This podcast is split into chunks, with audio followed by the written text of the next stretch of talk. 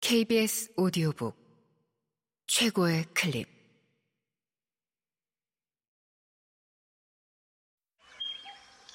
KBS 오디오북.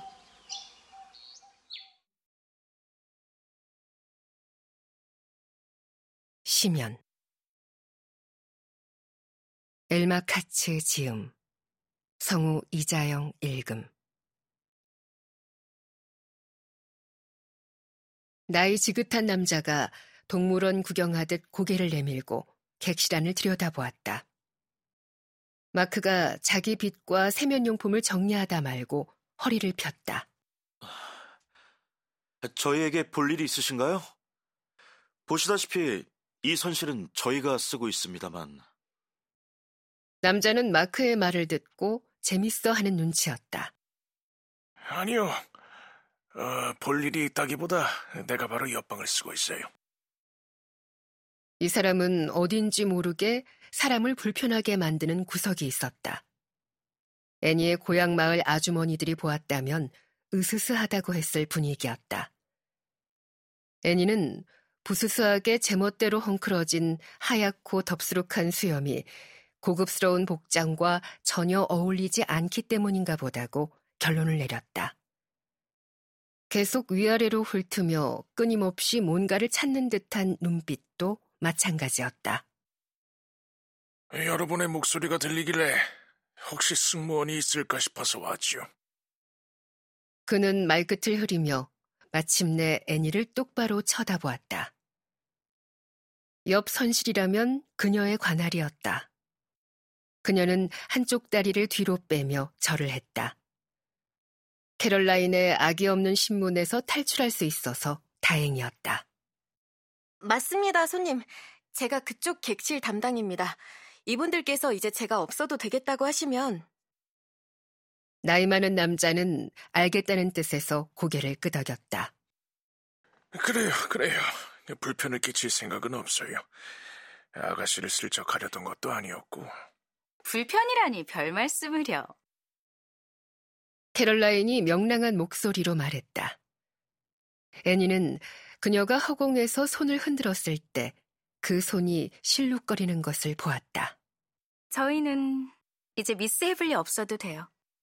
그렇지만 미스 헤블리는 이제 가도 돼요.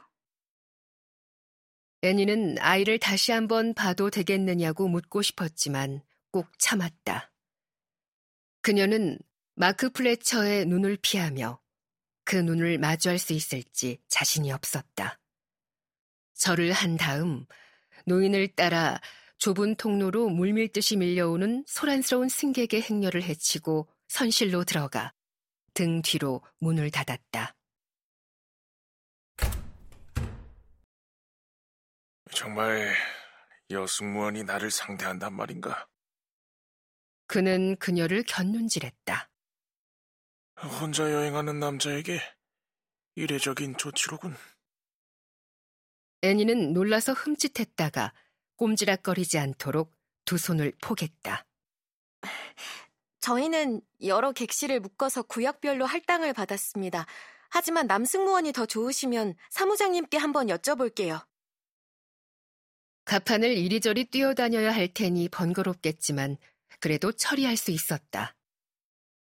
그는 자기만 들을 수 있는 목소리에 귀를 기울이는 사람처럼 고개를 갸웃했다. 어, 괜찮아요. 그래봐야 별 차이 없을 테니까. 그러고는 자기소개 삼아 이렇게 말했다. WT 스테드요. 내가 누군지 알아요? 그녀는 당연히 몰랐지만 그에게 들키고 싶지 않아서 머뭇거렸다. 음, 제가 알아야 하는 분인가요? 그가 뒷걸음질을 치자 그녀는 자기 때문에 마음이 상한 건가 싶어 겁이 났다. 아니, 그건 아니지. 그건 아니지. 아, 다만 사람들이 내 얘기하는 걸 좋아하거든요. 저마다 의견이 있고. 저는 어떤 의견을 가져야 할까요?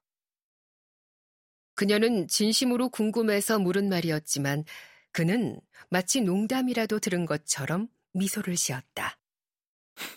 뭐, 나는 우선 신문 기자예요. 자기만 들을 수 있는 목소리가 또 들리기라도 한 것처럼 그의 표정이 다시 어두워졌다. 그는 좀 전에도 선실문을 열어서 붙잡고 있다가 그녀가 들어가자 흘끗흘끗 곁눈질을 했지만 그녀는 못 본 척 했었다. 애니가 보기에 혼자서 쓰기에는 넓은 선실이었다. 심지어 플래처 부부의 선실보다 넓어서 곁방에 테이블과 의자가 있었고 그 방과 침실 사이에 문이 달려 있었다. 스테드는 그녀가 처리해줬으면 하는 일들이 많았다. 여분의 이불과 이 배에서 제공하는 문구류, 현창을 덮을 묵직한 커튼, 양초. 그는 전등이 건강에 해롭다고 주장했다. 닭털이 아니라 오리털 베개.